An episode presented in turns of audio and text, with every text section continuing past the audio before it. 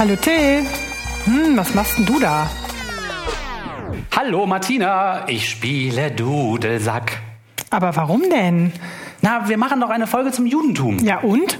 Ja, der Dudelsack ist doch ein typisch jüdisches Instrument. Ach so? Ja, habe ich bei Facebook gelesen.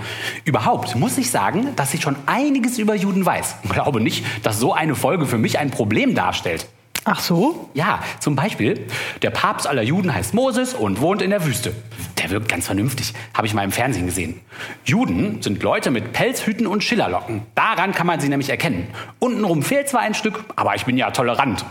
Muss allerdings sagen, dass die Juden schon ganz schön viel Einfluss haben in Hollywood und so. Und ihnen gehören alle Bagels auf der ganzen Welt. Ach was. Ja, und ihre Nationalhymne ist Walk Like an Egyptian und sie haben Gott umgebracht. So, der. Ich glaube, wir sollten wirklich dringend eine Folge mit den Grundlagen des Judentums machen. Ja, wieso? Hallo Leute. Hallo Oliver. Seid ihr fertig zur Aufnahme? Yes! Till, Ja? du hast ja einen jüdischen Dudelsack.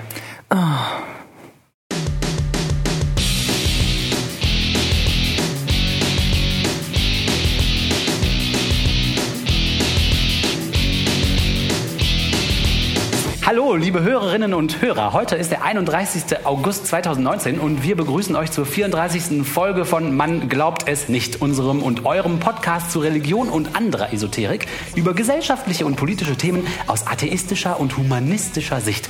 Wir würden uns freuen, wenn ihr wie immer Kommentare auf man glaubt es nicht.wordpress.com hinterlassen würdet, eure Meinung oder die Meinung anderer Leute zu unseren Stücken hinterlassen könnt. Herzlich willkommen, Martina und Oliver. Hallihallo, wie geht's euch? Ey, Hallo. es ist, wie man weiß, es ist heiß. Wie man weiß, ist es heiß. Das stimmt. Alles in Ordnung, soweit. Und die Themen heute sind auch heiß. Wir begrüßen euch nämlich heute zur zweiten Folge, also zum zweiten Teil unserer Doppelfolge zum Judentum. Die erste hatte sich ja damit beschäftigt, äh, wie der Stand der Dinge heutzutage so ist. Wir hatten einige Themen rausgepickt, die uns interessant vorkamen. Und heute im Teil 2 wollen wir uns damit beschäftigen, wie es früher war. Da haben wir uns folgende Themen für euch ausgesucht. Auch hier gilt, wir haben keinen Anspruch auf Vollständigkeit, sondern wir haben uns Sachen rausgesucht, die wir selber interessant fanden oder über die wir selber gerne noch mehr äh, wissen würden und deswegen die Recherche dazu angestrebt. Ihr könnt ja in den Kommentaren äh, beurteilen und uns wissen lassen, ob ihr der Meinung seid, dass wir das gut oder schlecht gemacht haben oder ergänzende Kommentare oder Themen bringen. Auf jeden Fall sind die Themen, die wir uns heute ausgedacht haben für euch, folgende. Oliver erzählt über das Bühnenbild, der Untergang der späten Bronzezeit. Wir haben ein paar Kommentare rausgesucht zu dem letzten Teil 1 dieser Folgen übers Judentum. Dann gibt es einen Teil von Oliver in a Galaxy Far, Far Away, die Ursprünge des Judentums. Erster Teil, die Heilserzählung. Was für ein langer Titel, voll cool. Dann habe ich ein Buch gelesen. Und der Titel ist lang. Ja, nicht. Oh. Kann ich mir vorstellen. Als nächstes habe ich ein Buch gelesen über Judenhass im Christentum. Interessante Thesen. Dann kommt noch ein Segment von Oliver in a Galaxy Far Far Away Teil 2, die Ursprünge des Judentums, archäologische Nachweise. Und Martina hat sich damit beschäftigt, what the fuck is going on? Ein neuer Antisemitismus? Fragezeichen. Ja, ist so, ne? Hashtag ISSO ist so. Und deswegen steigen wir auch direkt ein.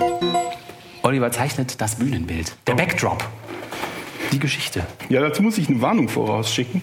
Ähm, das ist alles ganz, ganz grob verkürzt.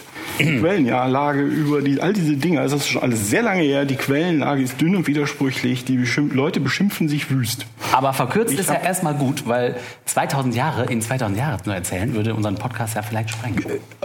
Oder noch mehr Jahre. Also ich habe versucht, ähm, nicht, nur dich zu ignorieren, sondern ich habe versucht, nach bestem Wissen und Gewissen da sowas wie eine ganze, ganz kurze, nachvollziehbare Geschichte daraus zu machen. Ja?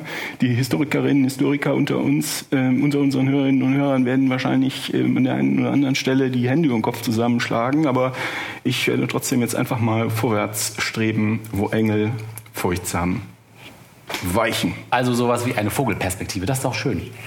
Äh, genau.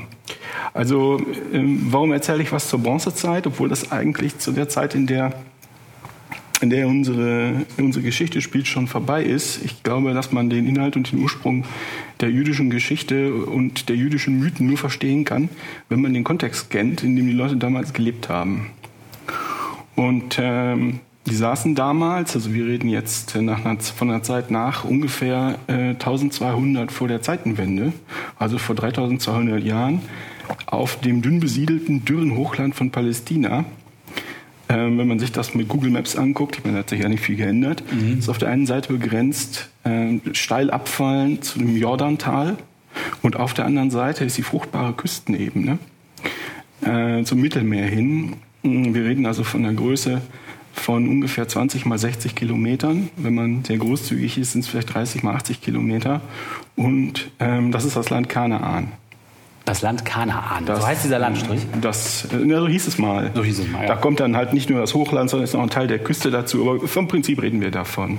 Und da saßen die Leute jetzt und passten auf ihre Ziegen auf und erzählten sich Geschichten und äh, guckten dabei in die Ebene runter. Und die Frage ist halt, wenn, als sie während die in die Ebene runter guckten, was haben die da gesehen? Und um das zu verstehen, muss man ein bisschen weiter in die äh, Vergangenheit gehen. Und zwar gab es in der späten Bronzezeit im östlichen Mittelmeerraum, wir reden so ungefähr um das Jahr 1500 vor der Zeitenwende, eine, äh, eine Zivilisation, von der heute nicht mehr viel übrig es gab, ist. Also es gab eine Reihe von Königreichen und Stadtstaaten im östlichen Mittelmeerraum, die durch intensiven Handel, durch Diplomatie, militärische Bündnisverträge und auch durch verwandtschaftliche Beziehungen der Bevölkerung, der Herrscher untereinander miteinander verbunden waren. Das waren die äh, protogriechischen Stadtstaaten um Mykene rum, Kreta, das Reich der Hittiter in Kleinasien, das Assyrische Reich, Zypern, äh, die Stadtstaaten in der syrischen Küstenebene bis nach Kanaan runter und dann Ägypten, wenn man so ein bisschen dem Uhrzeigersinn mhm. folgt. Und die Staaten waren alle zentral verwaltet und hatten also eine bemerkenswerte Bürokratie und ein Rechtswesen aufgebaut. Ähm, wir wissen das zum Teil, weil wir ähm, relativ viele ja, Buchhaltungs- und äh, Buchhaltungsakten und sowas äh, erhalten sind. Wir wissen zum Beispiel, dass der König von Ugarit in einen bitteren Scheidungsprozess äh, verwickelt war, weil ein Teil der Gerichtsakten erhalten ist. Wenn es die Akten gibt, äh, spricht einiges dafür, dass es auch die Gerichte gegeben haben muss. Ja. Und die Prozessordnung und so weiter und so fort. Aber wie hat man sich so eine Akte vorzustellen, die von damals übrig ist? Ähm, das ist auf, äh, auf so ähm, Tontafeln geschrieben. Ah. Das sind so in Keilschrift auf Tontafeln geschrieben. Cool. Mhm. Und ähm, ja, das waren also damals auch keine irgendwie ländliche Jokels oder was, die großen Städte. Äh, es gab große Städte, da war zum Beispiel Hattusha, die Hauptstadt der Hethiter, die war zwei Quadratkilometer groß. Ähm, mit einer gebildeten Bevölkerung, mit monumentalen Stadtmauern, es gab riesige Königspaläste, es gab Häfen, Infrastruktur, äh, Lagerhäuser und so weiter und so fort. Es gab äh, intensiven Frachtverkehr, es gab Frachtschiffe mit, äh, also es gab Karawanen, aber viel liefert übers Mittelmeer mit Frachtschiffen, mit Luxusgütern, mit Gebrauchsgütern, mit äh, Metallbarren, die also in großer Menge hin und her gefahren wurden. Und so haben die das in einem jährlichen Tonus gemacht. Damals war noch nicht erfunden, wie man gegen den Wind segeln kann, wie man kreuzen kann. Das heißt, die mussten saisonale Winde ausnutzen und sind dann quasi im Uhrzeigersinn einmal um das, im Laufe eines Jahres um das östliche Mittelmeer gefahren. Cool. Was man damals machen konnte, ist, äh, man konnte im Mykene einem Händler ein Paket in jemanden in die Hand drücken für einen Adressaten in Ägypten. Der ist dann damit weggefahren und ein Jahr später hast du die Quittung dafür bekommen, dass das Geil, weil die Runde dann einmal fertig war. Genau. Das ist ja cool. Und wir haben die Kopien dieser Quittung, wir haben Inventarlisten, Steuerbescheide und so weiter, die sind erhalten. Das haben die in den Palastarchiven oder das haben die, die Hofbeamten auf Tontafeln geschrieben. Die wurden dann in den Palastarchiven abgelegt und exakt ein Jahr lang aufbewahrt. Dann war das Archiv voll. Man hat die, äh, mit, die Schrift auf den Tontafeln mit Schwämmen, mit nassen Schwämmen ausgewischt und dann hat man die neu beschrieben. Boah, wie effizient. Ist ja irre. Also nur ein Jahr Garantie vom Hersteller. Ja, klingt super. Und dann ist ungefähr etwas nach 1200 äh, vor der Zeitenwende sind äh, beunruhigende Nachrichten gekommen. Da sind die mykenischen Städte von Westen nach Osten nacheinander verbrannt. Äh, Kreta und Troja sind zerstört worden. Die hittitischen Häfen wurden nacheinander ausgeknipst. Äh, das war dann, stellte sich aber raus, nur der Anfang. Es gab also eine, eine Kampagne eine Militärkampagne bis, daher, bis dahin unbekannter und unfasslicher Größenordnung wurde also im Rahmen einer einzelnen Generation diese ganze Zivilisation aufgerollt und zerstört. Krass. Ähm, ja, es ist der Untergang der Bronzezeit. Äh, niemand weiß genau von wem. Es ist ein Schlagwort überliefert. Das sind die Seevölker. Die Seevölker kommen und zerstören die ganze Welt. Mhm. Es gibt da ein paar Namen zu. Scherden, Schekelesch, Ekwesch, Luca und Turisha. Die Herkunft, die Siedlungsgebiete oder die Eigenschaften sind völlig unbekannt dieser Leute, außer dass sie manchmal, es gibt so einzelne Darstellungen in Ägypten, da werden die Leute bartlos gezeigt. Ohne Bart. Genau, ohne Bart im Vergleich zu anderen Leuten mit Bart. Ach so, ah ja. Okay. Ähm, sonst weiß man nichts. Niemand weiß, wo die hin sind nach ihrer Kampagne. Es gibt da zumindest keine gesicherten Sachen. Man kann sagen, wenn man will, dass sie im Nichts gekommen sind und mehr oder minder ins Nichts gegangen sind. Krass. Mysteriös hört sich das an. Ja, und äh, um ehrlich zu sein, auch zutiefst bedauerlich. Ja, ja, und, und mysteriös. Äh, der, es, gibt na, es gibt ja diese ganzen Tontäfelchen, die erhalten sind, und da schreibt der König von Ugarit zum Beispiel an seinen, ähm, an seinen Kollegen, äh, den König von Zypern, der war ranghöher als er, da schreibt er, mein Vater, nun sind die Schiffe der Feinde zu mir gekommen. Sie haben meine Städte in Brand gesteckt und mein Land verwüstet. Weiß mein Vater nicht, dass mein Heer in Katte stationiert ist und dass meine Flotte im fremden Lande operiert? Sie sind noch nicht zurück, sodass mein Land offen liegt. Schon mit sieben Schiffen richtet der Feind schrecklichen Schaden an. Falls du davon hörst, dass noch mehr Schiffe kommen, benachrichtige mich auf irgendeinem Wege, sodass ich es weiß. Und das äh, Tontablett mit dem Brief wurde unter den Trümmern der Stadt Ugarit in einem Backofen gefunden. Äh, der Ton sollte offenbar gebacken werden und so reisefertig gemacht werden, dass man das nach Zypern schicken konnte. Das ist eine unglaubliche Geschichte. Die Chancen sind, dass das da nie angekommen ist. Ja. Also Ugarit und die anderen Städte der, also alle anderen Städte der Region wurden verbrannt und völlig zerstört. Mit denen natürlich jetzt auch die Palaste und die Archive. Und was dann passiert ist, ist, dass durch diese Brände der Ton, der Tontafelchen gebrannt wurde also hart wurde, mhm. dann sind die Dächer darauf gestürzt und haben die äh, Tafeln isoliert. Das heißt, viel davon konnte man einfach ausgraben. So 1915, glaube ich, ähm, als äh, Hattusha ausgegraben worden ist, hat man da allein in dem Archiv äh, 30.000 Tontafeln gefunden, die halt genau die, so einen Schnitt über die Buchhaltung eines Jahres sind. Ne? Also toll. Das heißt, durch den Angriff äh, und die Feuer wurden die Tafeln überhaupt haltbar gemacht, sodass man die heute dann finden konnte. Genau. Das kann ja sein, dass wenn sie niemals angegriffen worden wären, dass wir dann überhaupt niemals davon erfahren hätten, weil es diesen Snapshot nicht gegeben hätte. Ja, wir wissen man weiß wenig darüber. Ja, ja. Es gibt noch eine ähm, Grabinschrift von Ramses III., im Pharao, der schreibt, die Fremdländer vollzogen alle zusammen die Trennung von ihren Inseln. Kein Land hielt ihren Armen stand. Und die Länder von Hatti, Kadi, Kamekisch, Ar Arsava und Alasia waren entwurzelt auf einen Schlag. Sie vernichteten die Leute und ihr Land, als sei es nie gewesen. Sie kamen dann vorwärts gegen Ägypten.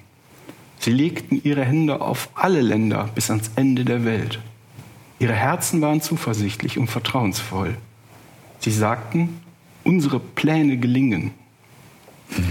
Ja, also in weniger als einer Generation ist halt die Zivilisation der Bronzezeit ausgelöscht worden.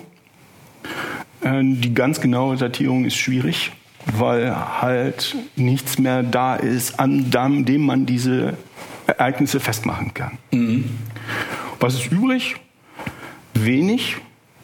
Die griechischen Städte lagen jahrhundertelang äh, kahl. Die Reste des Assyrischen Reiches versanken im Bürgerkrieg. Die minoischen Paläste auf Kreta waren zerstört. Die Stadtstaaten in Syrien und Kanaan waren Haufen monumentaler Trümmer. Die Zerstörung war so nachhaltig, dass es also für Jahrhunderte in der Region keinen organisierten Staat mehr gab. Das Reich der Hittiter war so komplett vernichtet, dass man bis zum Beginn des 20. Jahrhunderts überhaupt nicht wusste, was genau das war und wo man es denn fände. Es gab einen Eintrag im, also ja, bekannten, der einzige bekannte Hinweis war ein Eintrag im, im, im Alten Testament, aber niemand wusste genau, auf wen der sich bezog. Die haben, glaube ich, äh, also wirklich sicher waren sie erst 1905, dass das, oh, wir haben da was gefunden, wir glauben, das sind die Hethiter. Ah, oh, wie krass. Die einzigen, die das irgendwie, äh, ihre Zivilisation irgendwie retten konnten, das waren die Ägypter. Die waren schwer angeschlagen und zurückgeworfen aufs Niltal. Und was, glaube ich, ähm, was ich, ähm, das ist ein bisschen meine Interpretation, aber ich habe den Eindruck, dass da auch eine Mentalitätsänderung mitspielte. Die waren also eine, eine stolze, aber immerhin nach außen gewandte, diplomatisch aktive äh, Nation, ja, mit viel Handel und allem und so, was man so, was man so dazu, dazu, was man meint, was so dazugehört. Mhm. Und aus diesem, aus diesem Tief kamen sie aber als Gener Generationen später wieder raus als paranoide, zutiefst misstrauische, fremdenhasserische Eroberer.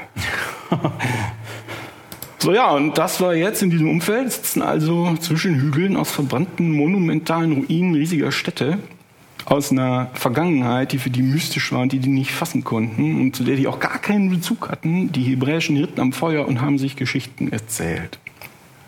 Und um sie rum riesen umgefallene Tempelreste und genau. Städte im Sand. Genau. ist ja geil, das ist ja eine gute Vorstellung. So, und dazu empfehle ich, äh, wer sich für, für, das Thema interessiert, es gibt ein Buch von Eric Klein, Klein mit C. Das heißt 1177 BC, also 1177, The Year Civilization Collapsed. Da gibt es bestimmt auch eine deutsche Version zu, die kenne ich aber nicht. Und was ich auch empfehlen kann, ist der Fall of Civilization Podcast von Paul Cooper. Der hat eine Folge gemacht über den Untergang der bronzezeitlichen Zivilisation. Und die ist ähm, ausführlicher und länger und besser als alles, was wir hier so hinkriegen könnten. Also wen es äh, äh, interessiert, kann ich darauf verweisen.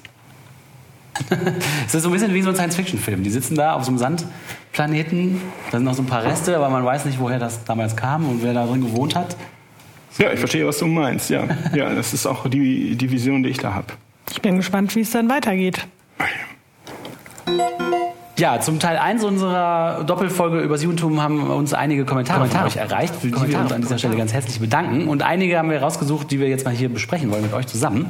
Und zwar schreibt äh, Anonymous. Danke für den Beitrag und die Recherche, die dahinter steckt. Ich habe von dem so gut wie gar nichts gewusst, wie so Judentum funktioniert. Das ist zwischen erstaunlich und erschreckend. Den Kommentar finde ich deshalb cool, weil es mir so ähnlich ging. Ich habe eigentlich auch nichts darüber gewusst und fand es auch erstaunlich, was man da alles erfährt, wenn man sich in das Thema einarbeitet.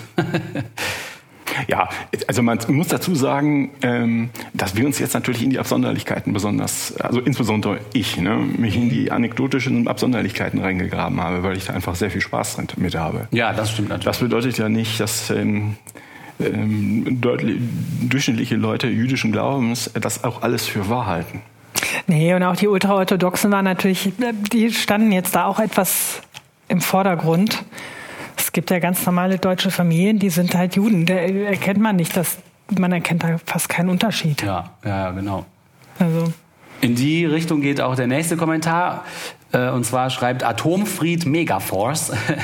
Danke für die Folge. Atomfried. Atomfried Megaforce. Bei den 631 Geboten musste ich mehrmals schmunzeln. Und das ging uns ja genauso, wie du sagst. Wir haben natürlich die kuriosesten und lustigsten so ein bisschen rausgesucht.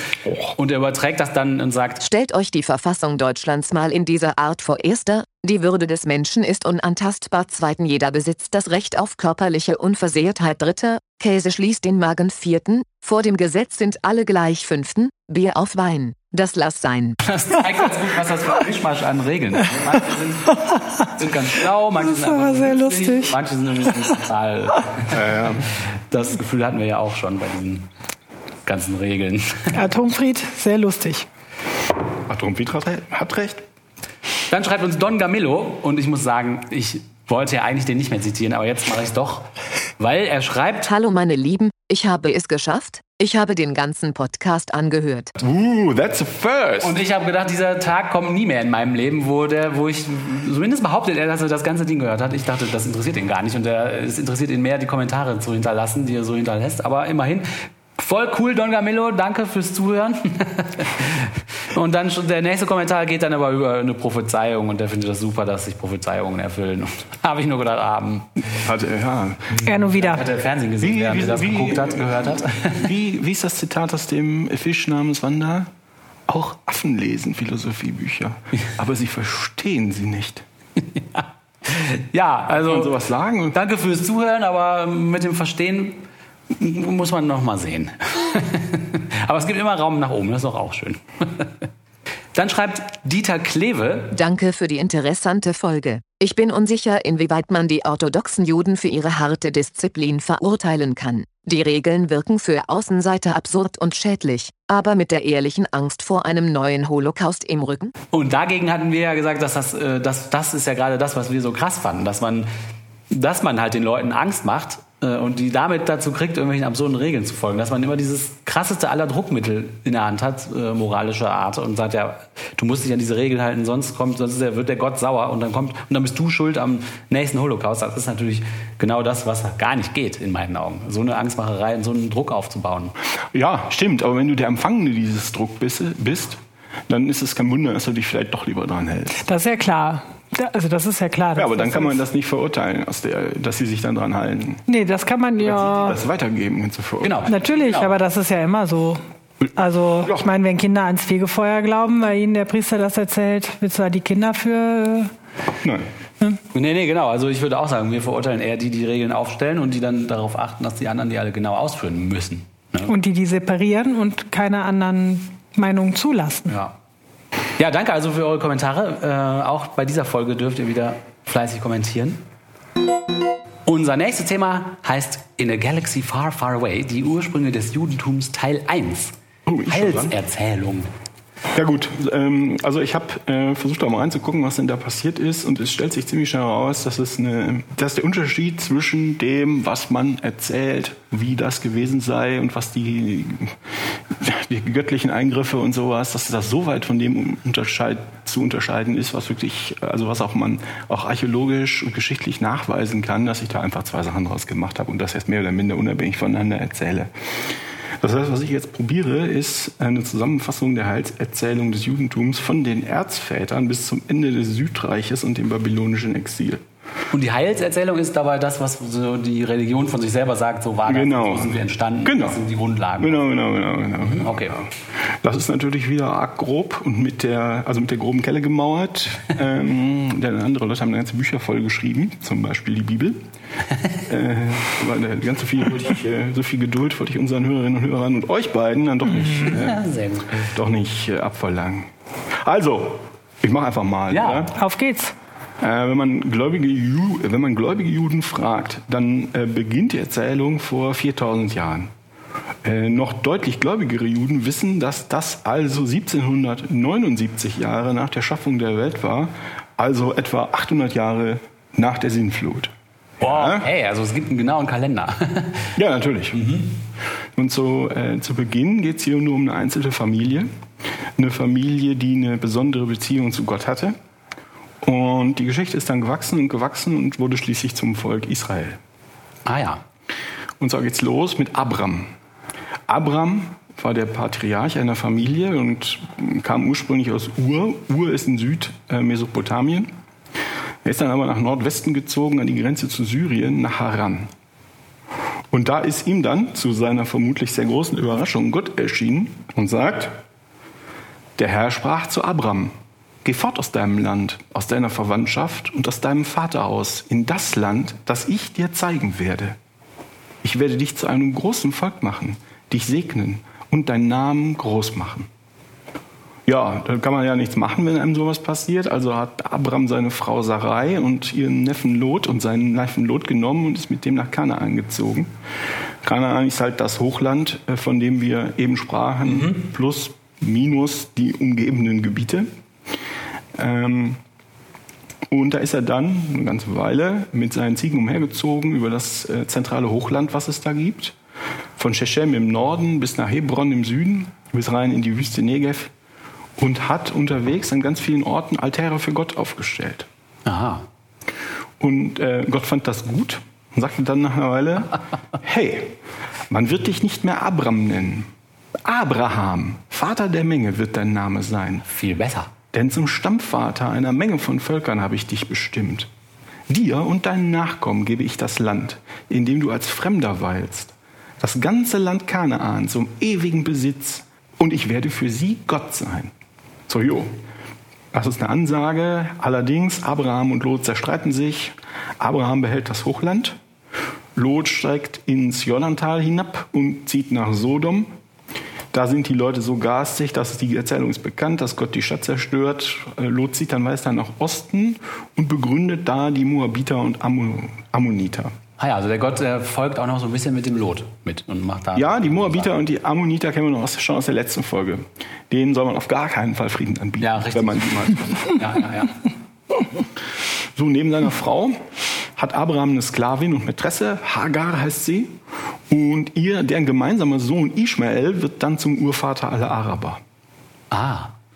Das ist ein Muster. Die Angehörigen der Familie, die bei Gott in Ungnade fallen, gehen immer weg und gründen andere Stämme, um die Völker, die darum leben. Ah ja. ja. Während der Chef selbst das zentrale Hochland behält. Ja, okay. Mhm. So, und als Abraham 100 Jahre alt ist und seine Frau Sarai, die heißt jetzt nach Gott Sarah, ist dann 90 Jahre alt, da bekommen die einen Sohn, den Isaak. mit 100 und mit 90. Das war das, ja. damals alles ein bisschen anders. Und Gott wollte, wollte es auch. Und Gott wollte das so. Ja. Und Isaac und Rebekka bekommen dann wieder zwei Söhne, also heiratet Rebekka, und die bekommen dann zwei Söhne, Esau und Jakob.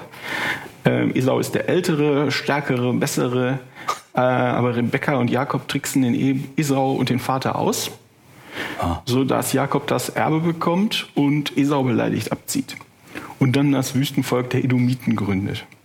Oh. Gott erscheint dann Jakob und bestätigt ihm die Erbschaft. Das war gut so. Das heißt, er behält das Hochland und auch die Gunst Gottes. Das ist ja voll die Soap. Ja, Jakob heiratet dann zwei Schwestern, bekommt mit denen und mit zwei weiteren Sklavinnen insgesamt zwölf Söhne war es dann noch jetzt noch interessant. Also es passieren dann allerlei abenteuerliche Dinge unterwegs. So, ja, ja, ja.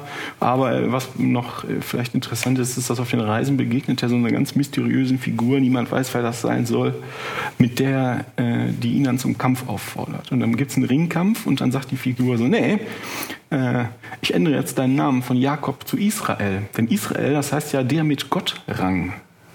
So El ist ja eine Bezeichnung äh, für Gott, alternativ zu Yahweh. Ah. Ja, die Familie wächst und wächst und wird zu einem Stamm. Äh, diese zwölf, die elf Brüder hassen Josef, das ist jo, äh, Jakobs Lieblingssohn, und verkaufen den dann an ägyptischen Händler als Sklave. Die Leute waren damals sehr robust unterwegs. Äh, in Ägypten zeichnete sich dann als Traumdeuter aus, wird ein Ratgeber des Pharao und wird dann auch dessen Großvisier, also so ein leitender Hofbeamter. In der Eigenschaft sieht er dann im Traum eine große Dürre voraus und lässt Vorräte anlegen, sodass Ägypten dann gegen diese Dürre gerüstet ist.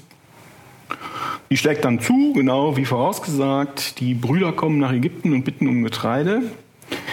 Äh, dann zieht Josef also ein Told You So, lässt aber gnädig zu, dass sich die ganze Sippe in Ägypten ansiedelt. Aha. Das heißt, das Volk Israel oder der Stamm oder die Sippe Israel wohnt jetzt in Ägypten. Und damit endet dann erstmal die Geschichte der Erzväter. Die Gräber von Abraham, Isaak und Jakob, ähm, inklusive ihrer gesammelten Lieblingsfrauen, kann man heute noch besuchen. In der Höhle von Mach, Machpella, Machpella in Hebron. Die hat Abraham als Grabhöhle von den heidnischen Locals gekauft. Und zwar, falls es jemand wissen will, für 400 Silberschäkel. Oh. Ist also ein Schnäppchen. Schöne Höhle. Kann man nicht, kann man nicht anders. Schöne Höhle für einen guten Preis. So, dann kommt der Auszug aus Ägypten, das mache ich in Kurzform, das kennt ja jeder aus dem Kindergarten. Also 430 Jahre äh, lebten die Israeliten in Israel, wachsen an Zahl und am Wohlstand. Und dann in der letzten Generation passieren also allerlei Gruselgeschichten. Der Pharao verklagt die, äh, versklavt die Israeliten, die müssen auf dem Bau arbeiten, die werden eingesperrt. Dann sollen die männlichen äh, Säuglinge im Nil ertränkt werden. Ähm, dann ziehen die Israeliten eine Kurve und sagen, machen den Heist-Movie zur Rettung des Abendlandes, könnte man sagen. Es wird der Plan gemacht, dass das Baby Moses der Pharaonenfamilie untergeschoben wird und ähm, wächst dann als Teil des Hofes auf. Ja, um einen von uns ja. an zentraler Entscheidungsstelle haben, zu haben. Also das geht so nicht mehr weiter, wir ja, müssen ja. was tun. Wir infiltrieren die von innen. Genau, das ist, was sie tun. Und Moses kriegt das so halb hin, aber nur halb und ermordet dann zwischendurch im Zorn einen Sklaventreiber. Muss dann fliehen, flieht in die Wüste und da ist dann der Berg Gottes, Horeb. Und da begegnet er dann dem Gott Jahwe in Form eines brennenden Buschs. Ich weiß nicht, was sie sich dabei gedacht haben. Ja. Gut, aber es war halt ein brennender Busch.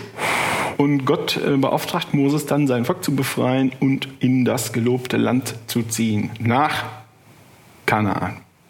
Schon wieder. Jo. Dann kommen allerlei Durstzeit vorbei. Es gibt diese allerlei Plagen kommen über Ägypten. Der Pharao sagt, ich will, will die dann ziehen lassen. Aber Gott sagt, Gott verhärtet sein Herz.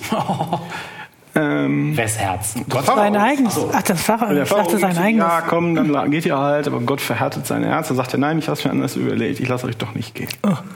Und dann gibt es den Deal, die Engel des Herrn kommen nach Ägypten und ermorden alle erstgeborenen Kinder. Wer, wer, wer, was wie Deal? Mit wem? Wer hat den Deal gemacht? Also das, was sie Was? einen nicht wollten, was mit denen passiert, macht dann der Gott an den anderen. Wer, von wem sterben die Kinder? Der Ägypter.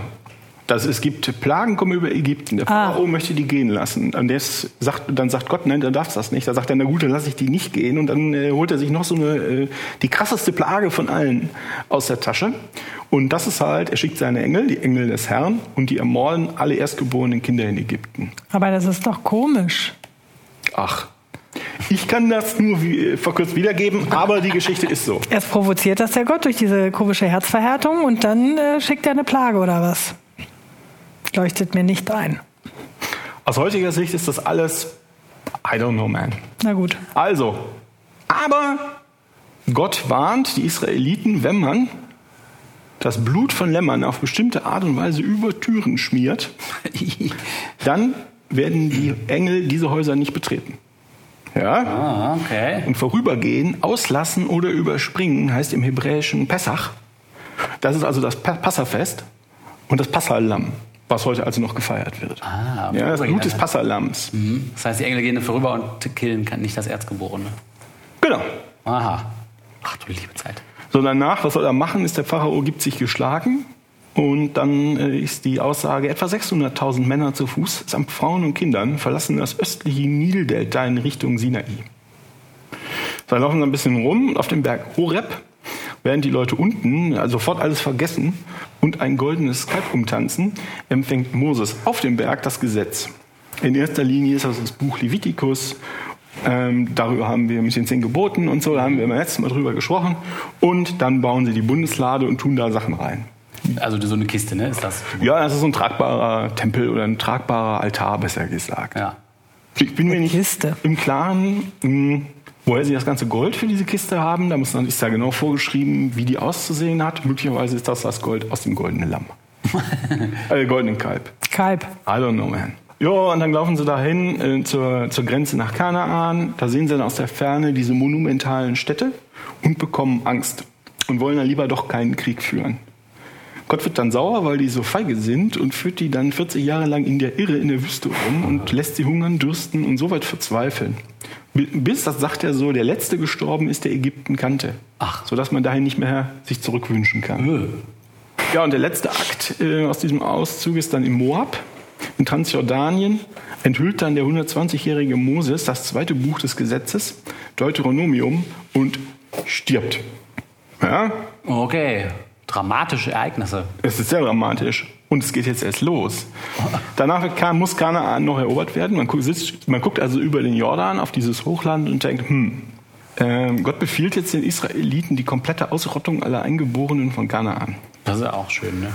Äh, dann überqueren die den Jordan mit der Bundeslade voran, belagern Jericho. Gott hilft, da ist ja bekannt die Geschichte. Gott hilft und lässt die Mauern einstürzen. Die Bewohner werden dann niedergemäht.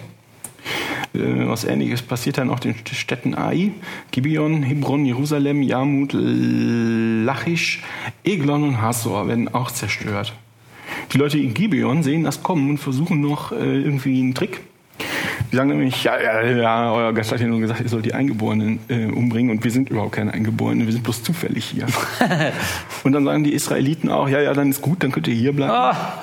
und dann sind sie schon weg und sagt Gott so, Moment mal, das stimmt doch was nicht, das ist so nicht. Ihr müsst da wieder hin und dann gehen sie wieder hin und bringen die doch noch. Oh, dieser Gott ist ja ein total komischer Charakter. Äh, ja. Gesoffen oder was? Also manchmal äh, gewinnen die Israeliten mh, selten durch Macht, äh, meistens durch Schlauheit, weil die von der Zahl her unterlegen sind. Und äh, manchmal hilft oder oft hilft der Gott ihnen aber auch, indem er zum Beispiel Steine vom Himmel wirft auf die feindliche Armee drauf.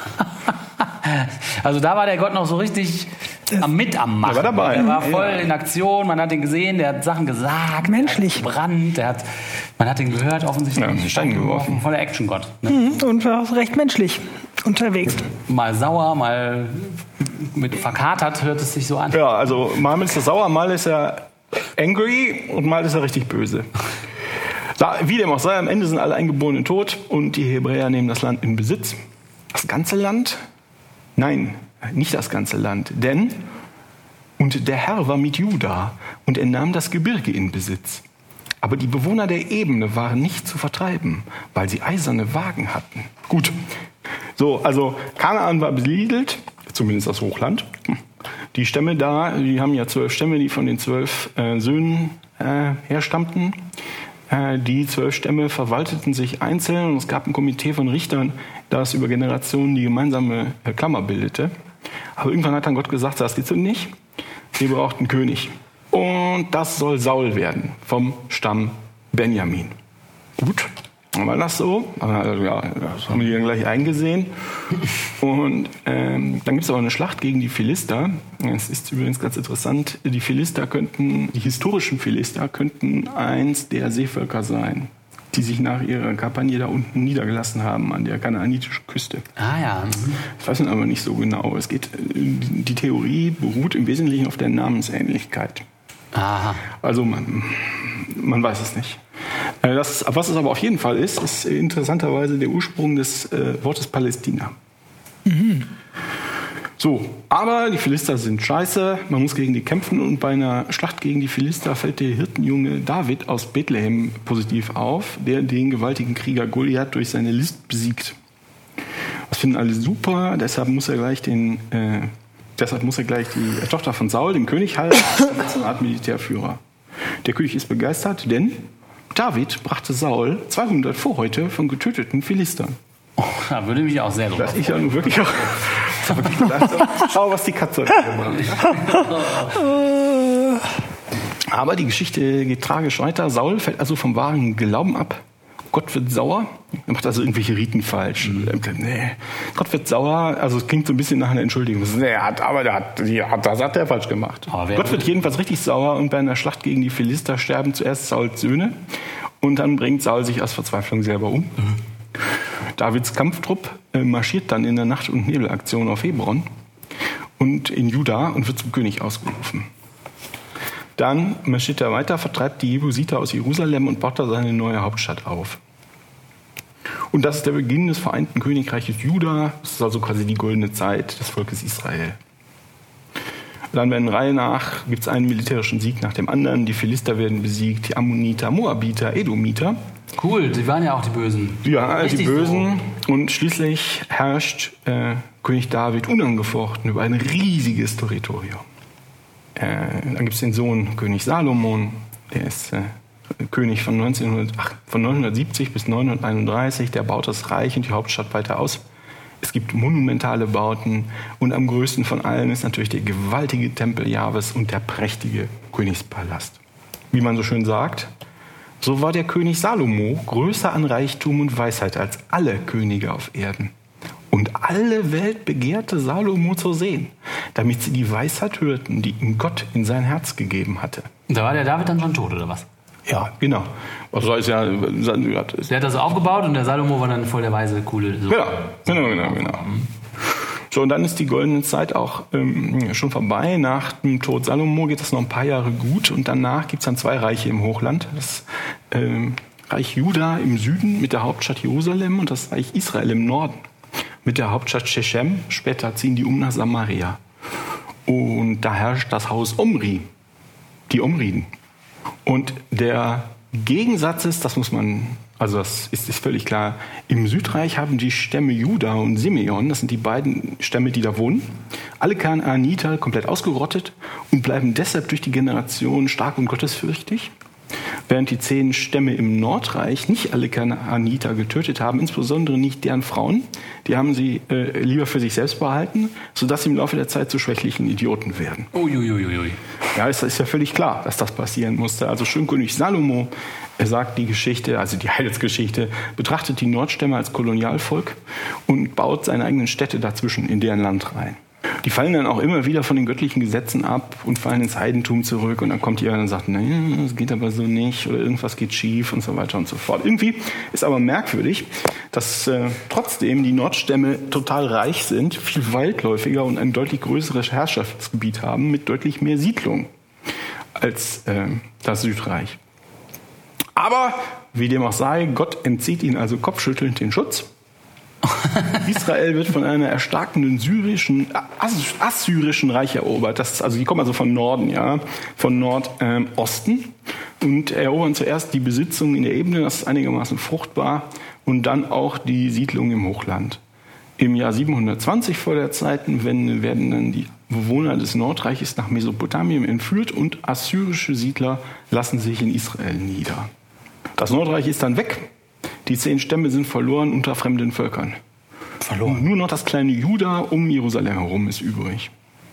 So, und das ist für große Teile des Alten Testaments die Gegenwart, aus der die raus erzählen. Von der glorreichen Geschichte des auserwählten Volkes, dem Großreich David und so weiter, ist nur noch das kleine Land um Jerusalem mit dem Tempel und Hebron mit den, Graben, mit den Gräbern der Patriarchen übrig, wo die Höhle ist, die äh, Abraham gekauft Die schöne Silbermünzenhöhle. Genau. Und das geht dann noch so ein paar Generationen, Elend so weiter. Aber in der Zeit finden wir auch schon Prophezeiungen, dass einst ein großer König herrschen wird, der alle Israeliten befreien und vereinigen würde und ähm, dem Gott der Israeliten zu seinem äh, Ansehen und Recht verhelfen würde. Und dann, ihr werdet es kaum glauben, Wunder über Wunder, es gibt tatsächlich eine Renaissance. König Josia von Juda ist ein, stellt sich raus als direkter Nachkomme von König David über 16 Generationen hinweg. Oha. Der bringt also ein Stück Glorie zurück und wird in der Bibel als natürlicher Nachfolger Moses, Joshuas und Davids gepriesen. Der Josia ist enorm fromm, heuert sofort neue Priester an, lässt den runtergekommenen Tempel wieder aufbauen und was für ein glücklicher Zufall. Arbeiter finden im Tempel im Jahr 622 ganz zufällig das fünfte Buch Mose, das bis dahin komplett vergessen worden war. Ah. Und äh, das tun sie an zu den anderen vier Büchern. Das ist das Deuteronomium, das äh, zweite Gesetzbuch. Ja, Levitikus, das erste Gesetzbuch, äh, das hat ja der Mose vorher schon aufgeschrieben. Mhm. Das hier hat er dann auch aufgeschrieben, aber das ist dann vergessen worden. Ja. Und jetzt haben sie es aber wiedergefunden. Zum Glück. Was für ein, äh, was für ein Glück.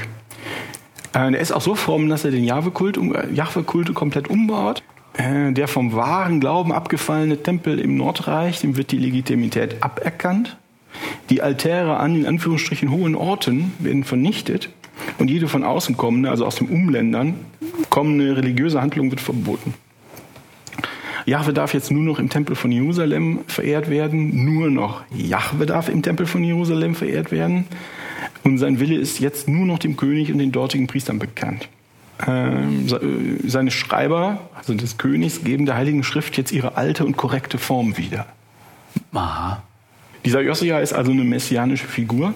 Der bringt Gottes Segen zurück auf Israel. Hebt dann, er sitzt also in seinem in dem Südreich, ja. Das Aber Nordreich ist weg. Ja, bitte. Es ist ja interessant, dass da, dass jetzt der, dieser, wie heißt der, Josia? Mhm.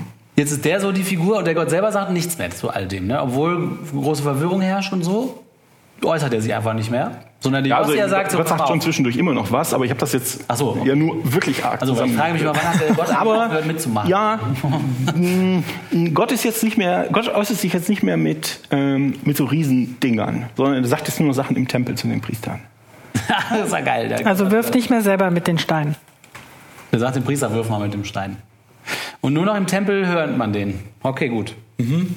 Also eine messianische Figur, der bringt Gottes Segen auf das Land zurück und weil er jetzt dabei ist, erhebt er natürlich auch Anspruch auf die Herrschaft über das Nordreich, um es zurück zu Gott zu bringen. Denn über diese Geschichte, die wir eben gehört haben, ist ja völlig klar, dass die Reiche eigentlich zusammengehören. Ja. So, der Versuch scheitert aber. Äh, und das ist eine komische Geschichte, ist also etwas merkwürdig. Es fehlt, da fehlt irgendwas in der Überlieferung. Der Pharao äh, trifft sich auf dem Berg Armageddon bei Megiddo. Mit dem König der? Der Assyrer. Ah, ja. Und Josia marschiert dahin und wird dann umgebracht äh, durch den verräterischen Pharao. Die Motivation dahinter ist aber nicht ganz klar. Da steht, der Pharao Necho, der König von Ägypten, zog herauf gegen den König von Assyrien an den Strom Euphrat. Und der König, und der König Josia zog ihm entgegen. Aber Necho tötete ihn in Megiddo, sobald er ihn sah. Also wenn man mal auf die Landkarte guckt, ich gucke natürlich immer in Google Maps, das ist ja alles noch da. Äh, Megiddo liegt also im Norden des Nordreiches. Jetzt fragt man sich, was der König äh, des Südreiches in seiner, mit seiner Armee da oben macht. Wollte Da könnte man sich möglicherweise die Motivation, warum der Pharao sauer ist, zusammenreimen, äh, aber das wird halt betont nicht geschrieben. Was auch immer.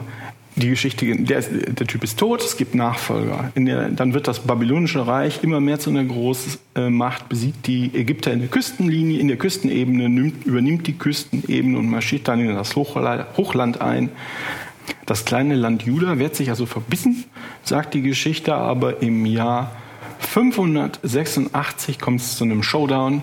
Der König wird entführt, seine Söhne werden umgebracht. Und am siebten Tag des fünften Monats kam der Oberst der Leibwache, der Knecht des Königs von Babel, nach Jerusalem und verbrannte das Haus des Herrn und das Haus der Könige und alle Häuser in Jerusalem. Alle großen Häuser verbrannte er. Und die ganze Heeresmacht der Chaldäer riss die Mauern Jerusalems nieder. Das Volk der Stadt führte der Oberst der Leibwache weg. Aber von den Geringen im Lande ließ er Weingärtner und Ackerleute zurück. So, damit endet auch das Reich Juda und auch meine Geschichte. Das ist eine komplizierte Hast du Heilsgeschichte. auswendig gelernt? Auf und ab habe ich mir gemacht. Na gut. Es ist ja sehr so, sehr ähm, ähm, wenig mystisch, sondern eher so ähm, eroberungsmäßig. Ja. Wer, wem welches Land gehört und so. Also sehr recht weltlich. Ja, und so Clans, die dann gegeneinander streiten und dann gehen die dahin und dahin und sagen, das ist aber meins, nein, das ist meins und das sind unsere Gesetze Ja, so- besser, du hast dich nicht dran gehalten, stirb! Ja, ist so sehr weltlich, ne? Wenig mystisch. Dann nehme ich all deine Kinder weg. Nein, das geht ja nicht. Naja, also äh, Gott greift schon ständig ein und macht Sachen. ne? Ja. Also, Ja, aber es macht ja nicht mystischer. Aber das ist doch lustig. ja, nicht nach unserem Verständnis, das Ja. stimmt. Ja. Dann sagen die, ja, wir töten alle Erstgeborenen. Dann sagen die, nein, das dürft ihr nicht machen. Und eine halbe Stunde später kommt der Gott und sagt, so, jetzt töte ich von den anderen alle Erstgeborenen. Oder, also irgendwie. Ja, alles. biblische Ethik ist halt nicht brauchbar aus unserer Hinsicht. Nee. Das mag mal, dass die, mag mal so gewesen sein, dass die Leute gesagt haben, ja klar machen die das. Ist doch klar. Aber das, da habe ich halt nichts damit anzufangen, mit diesen biblischen Geschichten. Da, da, da kann keine äh, Moral, keine Ethik draus erwachsen. Ich finde das auch irgendwie wenig spannend. Irgendwie. Ich dachte, vielleicht ist das irgendwie total spannend, aber irgendwie. Ja, das ist nicht total spannend. ich bin ein bisschen enttäuscht, muss ich sagen. Ja, Nee, das, ja, das, Also nichts gegen dich, Oliver. Das ist, nö, Ja, aber das deswegen, Ist aber so- spannend. also so, was man dann so über Buddha liest oder über Jesus, das ist, äh, hat durchaus mehr Unterhaltungswert, möchte ich meinen. Oder? A- anders. Also die Jesus-Geschichten sind auch schon oft nicht besonders spannend. Also die, die ich aus der Schule kenne, finde ich auch nicht sehr spannend. Naja, aber spannender als das. Zeug. Das ist schon fast so wie Geschichtsunterricht. Da hat er das und das. Ja, nun, es bleibt mir ja nichts anderes. ja, übrig. nee, nee, ist ja- das ist, ist ein 800-seitiges Buch. Ja, ja. Also hier zusammenfasse. Ja, ja, ja. Also das, natürlich trocknet das in der Zwischenzeit aus. Also der Gott hat noch viel mehr Untaten. Das hat- Der hat Leute umgebracht. Ne? Das ist, äh, wenn man sowas mag, ja gut, also, okay. ist das ein, ist das einfach Buch ein Renner. Genre, Ja. Ja, ist auch nicht mein Genre. Äh, ja, okay. Aha. Aber so war das. Jetzt so Bescheid. war das. Aha. So Also, ist ihr Bescheid. Anführungsstriche. okay. What comes now? Wir kommen zu dem zweiten Teil von dem Segment In a Galaxy Far, Far Away, die Ursprünge des Judentums. Oliver erzählt uns was über die archäologische Sicht auf die Geschichte. Ne? Ja, nach dem letzten Segment schäme ich mich jetzt ein bisschen, Warum? weil wir das jetzt leider zerlegen müssen, was die so erzählen. Also es gibt eine ganz, äh, ganz kurze Fassung und eine etwas längere zu der Geschichte, die ich vorhin erzählt habe, zu dem Faktencheck der Geschichte, die ich vorhin erzählt habe. Insbesondere aus historischer Sicht und aus archäologischer Sicht. Historischer Sicht, das ja in einem Kontext passiert, vielleicht hat der Kontext was dazu gesagt oder geschrieben. Und archäologischer Sicht, die sagen, da war das, das da, war genau da. Da muss man ja mal mit einer Schaufel hingehen und gucken, ob es da war. So, und die Kurzversion ist zu den Erzvätern. Gibt es keinerlei Belege. Es gibt diese Höhle. Da sagen die Leute, die sich mit sowas auskennen, dass die möglicherweise in vormonotheistischer Zeit als Geburtsstätte des Sonnengotts angesehen wurde. Das heißt, in eigentlich christlicher Manier könnte sein, dass die was genommen haben, was vorher schon heilig war und gesagt, das gehört jetzt aber uns. Ah, was eh schon eine, interessante Höhle schon ganz lange war. Genau. Das wo die passiert Leute doch häufig. Aufgeladenen Mythen vollgestopft war. Genau. Zu dem äh, Aufenthalt und zum Auszug aus Ägypten da gibt es keinerlei Belege. Es gibt aber Belege zu vergleichbaren Ver- Völkerwanderungen von damals, wo die Stämme sich umgesiedelt Ah ja, haben. Das mhm. haben die Ägypter Ja. schön nachgehalten. Aber stimmt, wenn so ein Riesenvolk rumwandert, muss man ja irgendwie fast. Ja, wenn das 600.000 Männer waren, wünscht man sich jetzt denen nochmal 600.000 Frauen dazu und Kinder und Vieh und was auch immer Du hast alles. gesagt, wie viele Jahre, 40 Jahre in der Einöde rum und äh, vielleicht Spuren hinterlassen haben. Ne? Und die Geschichte geht einfach länger, ja. Haben sie aber nicht. Verrückt. Die Eroberung Kanaans, keinerlei Belege. Das äh, Reich Davids und Salomos, keinerlei Belege gefunden.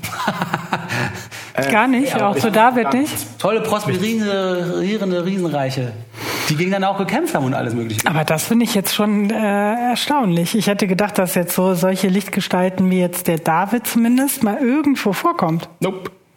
Nichts. Also es gab äh, Konflikte zwischen äh, Ägypten, Assyrien und Babylonien, hauptsächlich die da um die Ebene darum ging. Also es waren, wenn ich das richtig sehe, ist das ein elender Felshaufen. Okay. Und die, aber drumherum war es ganz interessant. Das heißt, diese, äh, diese Reiche in dem Kontext, dass die auch alle total angeschlagen waren der, zu der Zeit und dann so langsam wieder wuchsen und die einen wuchsen die anderen und dann sind die einen wieder zusammengebrochen. Da gab es also Konflikte um diese Gegend. Insbesondere um diese Küsten, Küstenebene. Und zweitrangig auch auf dem Hügelland.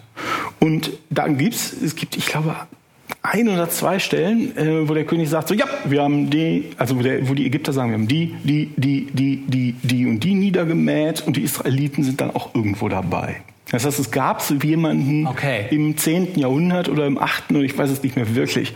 So, ja, es gibt, man muss da sehr vorsichtig sein, aber die Ägypter haben aufgeschrieben, dass es jemanden dieses Namens irgendwo gibt. Okay. Okay. Ja, aber, aber weiter kannst du halt nicht ran. Ja. Ja, ja, ja, ja. So, es gibt, eine, es gibt archäologische Belege für eine Reihe von bronzezeitlichen und eisezeitlichen Besiedlungswellen auf dieses Hochland. Also es gibt drei oder vier Wellen, das kann man so an der Keramik benutzen, also sind es andere Leute und sowas. Es gibt eine Krise zum Ende der Bronzezeit um 1200 rum, wo, wie wir alles zusammengebrochen ist. Da gab es irgendwie nur noch 25 kleine Siedlungsstellen. Und dann gab es äh, bis ins 6. Jahrhundert rein, als die Babylonier kamen, alles platt gemacht haben, so einen allmählichen Aufbau bi- bis zu 500 Orten. Also die Orte sind keine Städte, also gab auch einzelne Städte, aber diese 500 Orte sind keine Städte und eigentlich auch keine Dörfer in unserem Sinne, sondern das war mehr so in einem Kreis angelegte Hütten und in die Mitte konnte man dann äh, ein Vieh Ja. also, dass sie nachts nicht, nicht überfallen, nicht gefressen wurden von Ja. irgendwelchen, was auch immer es da gibt, Wölfe oder sowas. Es gibt Hinweise auf Altäre an hohen Orten, in Anführungsstrichen, wo die Leute geopfert haben, auf Bergen oder so Hügeln oder was, oder in, an besonderen, vermutet man, an besonderen so Hainen, so Waldstücken oder Ah, ja. sowas, die den Leuten heilig waren. Ähm, Also du sagst, wo die Leute geopfert haben, also haben die Menschen geopfert oder haben da Leute... Nein, nein? Le äh, Leute haben etwas geopfert. Mhm, okay, also ja. meinetwegen eine Ja, Taube ja. oder ähm, einfach hier irgendwie so Mehl. Rauchzeug, Mehl. Rauchzeug. Ja, was wie heißt das denn noch? Ja. Du warst doch in der Klosterschule. Weihrauch. Ja, Weihrauch. So, es gibt, ähm, wenn man sich das anguckt, sagen die Leute, die sich mit sowas auskennen, der zentrale Schlüssel für dieses Verständnis dieser ganzen Sache ist der König Josia, von dem wir vorhin schon gehört haben, der von äh, ungefähr 640 bis 609 regiert hat und der da über ein ganz winziges Land geherrscht hat, nämlich äh, Jerusalem, das ist ja der Ort des Tempels, und Hebron. Das ist der Ort, wo die Gräber der Erzväter liegen in dieser Höhle. Also den Josia gab es dann auf einmal wieder. Den Ding, Ist also von auszugehen, ja. Und da muss man ja sagen, das ist schon ein glücklicher Zufall, dass der gerade über diesen beiden für die Historie des Volkes so zentralen Stellen äh, geherrscht hat und sonst eigentlich nicht über so viel. Und er hatte auch einen gewissen Ehrgeiz. Dieser Josia wollte offensichtlich sein Reich signifikant vergrößern und ähm, meldete dann also messianischen, gottgesandten Anspruch auf das gesamte Hochland an. Er hatte jetzt nur noch irgendwie so ein Drittel oder ein Viertel davon.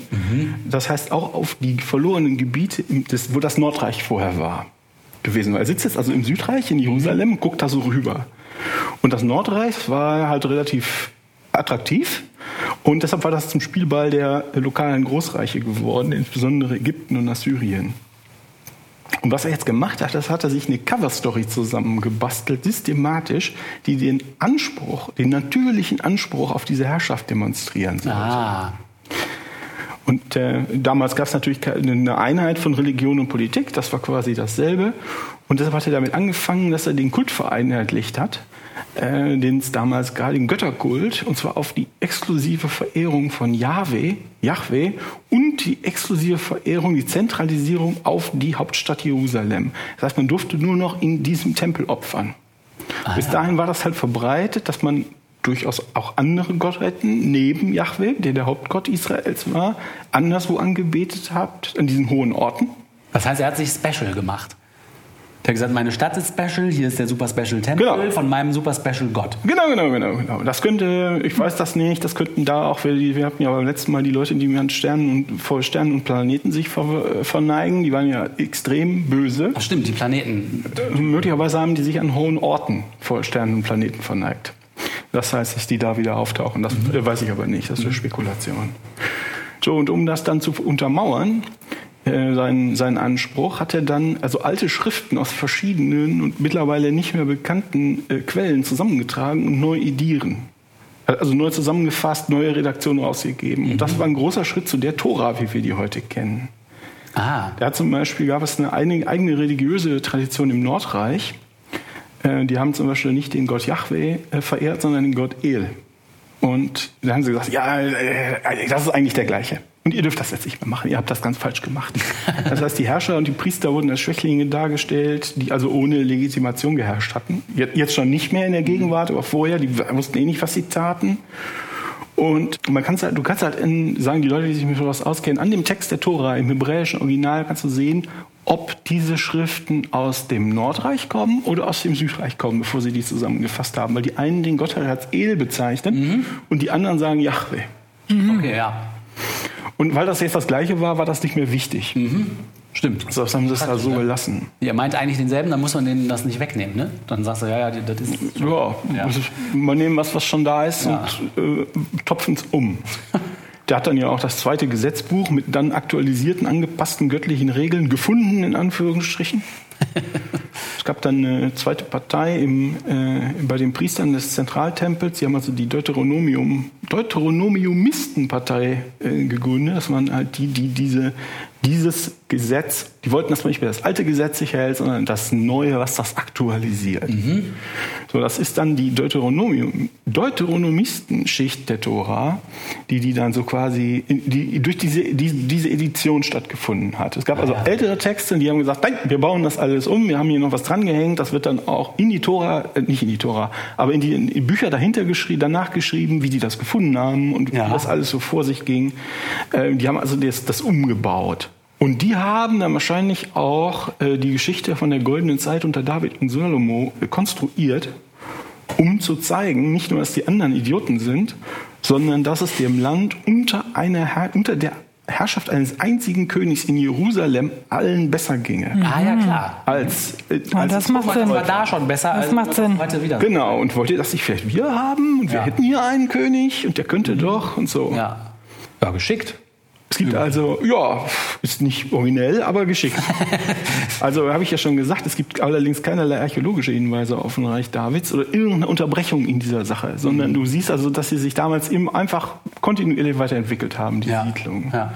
Es gibt aber auch insbesondere keine Hinweise auf die Existenz eines salomonischen Tempels.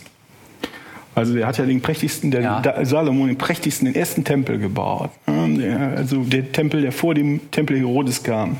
Das war der zweite Tempel zur Römerzeit. Und einige Juden wollen jetzt gerne den dritten Tempel aufbauen, wenn sie denn eines Tages. Einige, wenige. Es deutet darauf hin, dass es den ersten Tempel gar nicht gab. Man weiß also genau, wo der zu suchen ist und es besteht auch enormes Interesse daran, da was zu finden. Ja, das kann ich mir vorstellen. Mhm. Man findet aber nichts, es gibt nichts. Die späteren äh, Gebäude wurden auf dem blanken Fels errichtet, neuere Gebäude dann auf deren Fundamente und darunter ist nichts. Mhm. Oh. So die, äh, das Buch, was ich gelesen habe, das Buch ist von Finkelstein und Silbermann, das heißt The Bible Unearthed.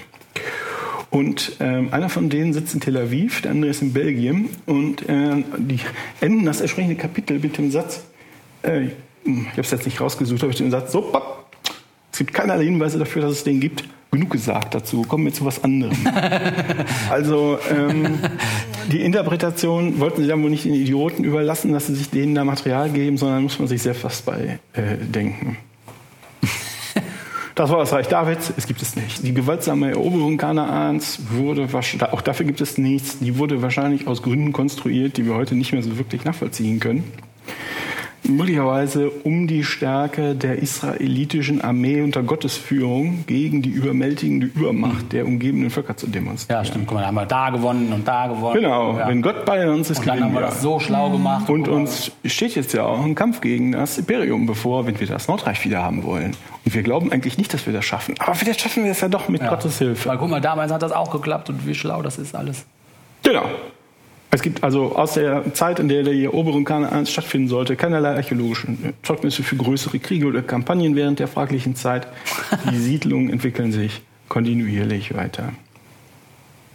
Ja, und die Erzählung der Erzväter und vor allem auch Abrahams Wanderungen durch das gesamte Hochland und das Säen von Jahwe-Altaren überall im gesamten Hochland ist jetzt natürlich großartig als Legitimation, dass Jahwe und damit auch der König Josia Anspruch auf die Herrschaft über das ganze Gebiet hatten und nicht irgendjemand anders. Weil die damals schon überall hingepinkelt haben. Mit die haben damals schon überall hingepinkelt. Nebenbei ähm, werden die Erzväter benutzt, um klarzumachen, dass die Nachbarvölker zwar verwandt mit uns sind, aber irgendwie minderwertig. Die stammen immer von den Ungnade gefallenen Nebenzweigen der Familie ab. Das heißt, es fällt einem leicht mhm. zu sagen, ja, die sind zwar, aber die sind doch doof. Genau, ja, die sind uns zwar sind ähnlich, aber der Herrschaftsanspruch der Hebräer und insbesondere des Hauses David, die bleibt dann halt gewahrt. Ja, ja, ja. Mhm. Ja, aber so interpretiert man seine Umgebung dann um. Ne? Den schiebt man eine Geschichte unter, die die gar nicht haben, um dann zu sagen, ja guck, also dürfen wir hier den Land, das wir jetzt wegnehmen heute auch. Heute auch, genau. Ja, ja genau, genau, genau, genau, genau. So, allerdings, und das äh, hört dann nicht auf, sondern es geht dann noch ein bisschen weiter. Also die, ähm, trotz aller Bemühungen ist Josia offensichtlich wirklich gescheitert. Ähm, das wird irgendwie angenommen, dass er da hingereist ist, weil der Pharao Necho neu auf dem Thron war und dass man ihm eine Treuheit leisten sollte, weil er in dessen Hinterland lebte. Ähm, da musste man das machen. Mhm. Aber irgendwie hat er dessen Zorn erregt. Möglich weiß man nicht genau wie, aber es könnte damit zusammenhängen, dass er, dahin, dass er eine militärische äh, Kampagne in den Norden gemacht hat. Also er ist da offensichtlich mit seiner Armee aufgetaucht im Norden Angeblich um dem, also vielleicht um ihm die Treue zu schwören, aber ich meine, wenn man schon mal da ist. Und das hat, der, hat den Pharao offensichtlich dermaßen nach, äh, nachhaltig erregt, dass er das Problem robust gelöst hat. Ähm, und das, das es steht auch jede, normalerweise wird immer ausführlich begründet, warum dieses und jenes und wie der Zusammenhang hier war und so. Und hier fehlt er einfach. Er stellt so, ja, der ist dahin, dann hat der Pharao ihn umgebracht, als er ihn gesehen hat. Nächstes. ja, das ist ein bisschen kurz. Ja, da, das ist so offensichtlich ein ja, Loch. Ja, ja. Also so, ja, darüber reden wir jetzt nicht. ähm, also man kann das zusammenfassen, wenn man es sehr kritisch sieht, dass man sagt, die glorreiche anderthalbtausend Jahre umfassende biblische Geschichte des Volkes Israel wurde in einer einzigen Generation aus machtpolitischen Gründen erfunden. Ähm, ah, ja, um, in einer einzigen Generation. Um halt eine Coverstory zu bauen, den Anspruch auf das eigenen Charakter als Großreich ja. zu äh, manifestieren und auf, als Überlegenheit seines Gottes über alle anderen und damit auch seiner eigenen Herrschaft über alle anderen. Und dann wurden wahrscheinlich über die Jahrhunderte immer weiter dran gebastelt, noch dran gepappt, das und das. Genau, also Sachen wurden dann dran einer Generation so eine krasse Geschichte. Wahrscheinlich hat sich dann immer als Selbstläufer das ja, es gab noch was dran geschraubt, was ihm dann gerade Genau, es gab dann noch das babylonische Exil und in der Zeit also gab es also offensichtlich wirklich und da haben die Babylonier auch geschrieben, wir haben hier diese Typen gefunden, wissen nicht so recht, was wir mit denen anfangen können. ähm, und in der Zeit wurde, genau wie du sagst, die Schriften von den Priestern nochmal auf die damalige Situation angepasst. ähm, so, ja, ist der Tempel nicht mehr da? ja, das eigentliche Jerusalem ist ja im Himmel, das himmlische Jerusalem, wo Gott auf seinem Thron sitzt. Also das war völlig unheard of, dass Gott ah, auf dem okay. unsichtbaren Thron sitzt. Mhm. Aber wenn der Thron unsichtbar ist, ist er ja quasi überall. Das heißt gar nicht so schlimm, dass wir nicht in Jerusalem sind. und so weiter. Die haben es halt nochmal umgebaut. Und das ist dann die exilianische Schicht des Alten Testaments. Das ah. ist also, soweit wir wissen, die letzte systematische Bearbeitung dieser, dieses Materials, was okay. es da gibt. Okay. Die haben es jeweils auf ihre ja, Situation um, genau, angepasst. So ganz so heilig war es dann vielleicht doch nicht. Ah ja, das war bestimmt super heilig und nur ganz bestimmte durften das anpassen. Der, Ja, da bin ich überzeugt von. Und haben die ja auch nie. Ja. Das ist ja alles. Äh, Ah ja, Das ist ja alles vor Gott. Das hat aber noch ein interessantes Nachspiel, dass diese messianischen Prophezeiungen, die die äh, deuteronomischen Priester in die Tora geschrieben haben, um Josias göttliche Sendung zu beweisen. Ja, das wird einer kommen, der wird die Juden überall retten, der wird das Reich verehren, der wird äh, uns befreien und so weiter und so fort. Die wurden dann 800 Jahre später neu interpretiert und als Prophezeiungen über einen ganz anderen König der Juden gedeutet. Weil es halt praktischerweise schon da war. Und deshalb haben die, äh, sehen die Christen das halt als Vorspiel zu ihrem, äh, zu ihrem Christenkram, zu ihrem Neuen Testament. Ne? Ja, ich bin, eigentlich bin ich jetzt fertig. Ähm, Ich kann ähm, das Buch empfehlen von Finkelstein und Silverman, The Bible Unearthed. Bin da überzeugt davon, auch davon gibt es eine deutsche Version. Äh, ich- Es ist auch ein, auch ein Taschenbuch, äh, ist auch schon ein paar Jahre alt. Es wird also nicht Gott und die Welt kosten.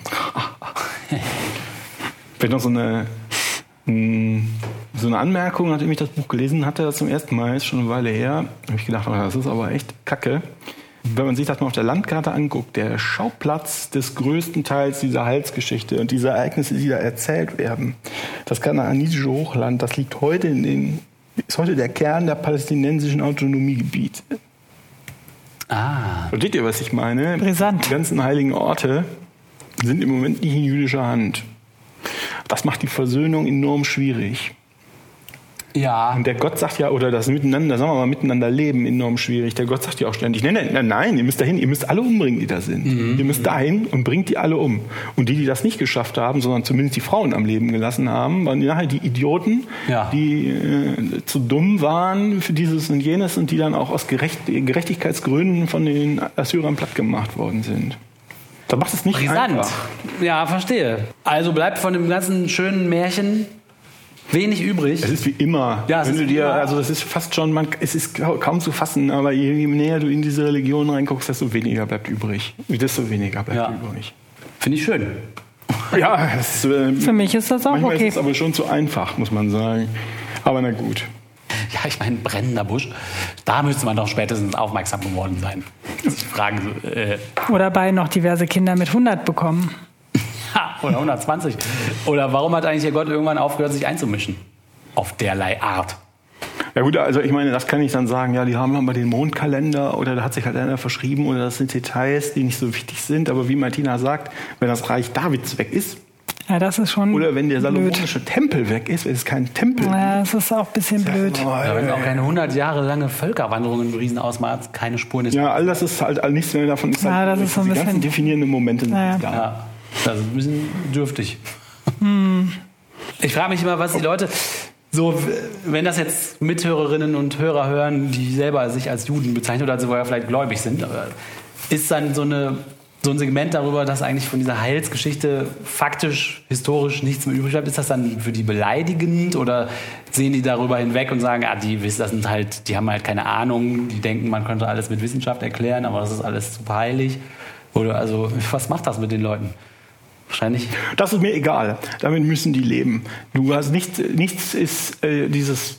Mich hat letztens jemand auf Twitter gefragt: Ist dir denn nichts heilig? Deine Oma zum Beispiel. Und äh, weil es da, es ging um. Worum ging es denn? Es ging um die Regenbogenfahne. Die Regen, der Regenbogen ist ja das heilige Symbol äh, Gottes mit, ähm, äh, mit den Menschen. Ach was. Und deshalb finde ich es besonders ärgerlich, dass also eine zutiefst verabscheuungswürdige Bewegung gekommen ist, um sich und sich mit voller Absicht ein heiliges Symbol, ein hochheiliges Symbol genommen hat, um es mit Füßen zu treten.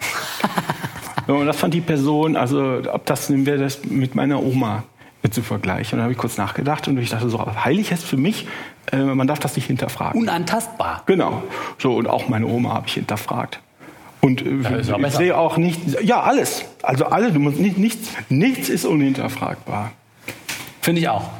Und deshalb denke ich, damit müssen die leben. Nichts hat das verdient. Also wir machen, wir pieken uns jetzt ja hier nicht die, die Juden raus, um auf denen rumzutrampeln, Nee. sondern wir machen das ja gerne auch über anderen. Ich freue mich zum Beispiel schon auf eine Folge, dass wir so eine Folge mal mit dem Christentum machen und von außen in das Christentum reingucken Ja. und das zer- zu zerlegen. Das empfinde ich zum Beispiel auch als eine hochinteressante Sache, die man mal machen kann. Genau, und ich finde auch, nichts hat das Recht, sich äh, von einer Hinterfragung auszuschließen. Deshalb? Nichts hat das Recht zu sagen, ich bin immun, ich, mich dürft ihr nicht hinterfragen. Das finde ich auch. In dieser Welt gibt es nichts, was, was unhinterfragbar bleiben werden muss. Deshalb, liebe jüdische Hörerinnen und Hörer, wir meinen es wirklich nicht böse, aber auch eure Sachen gucken wir uns gerne genauer an.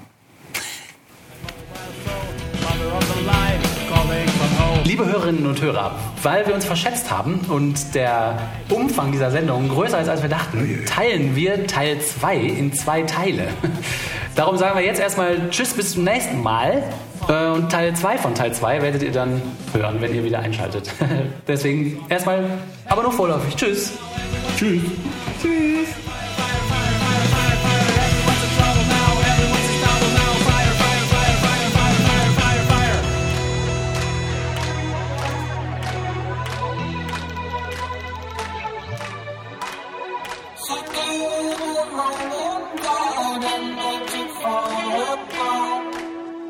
Only smoking on the fence where I'm a running, man.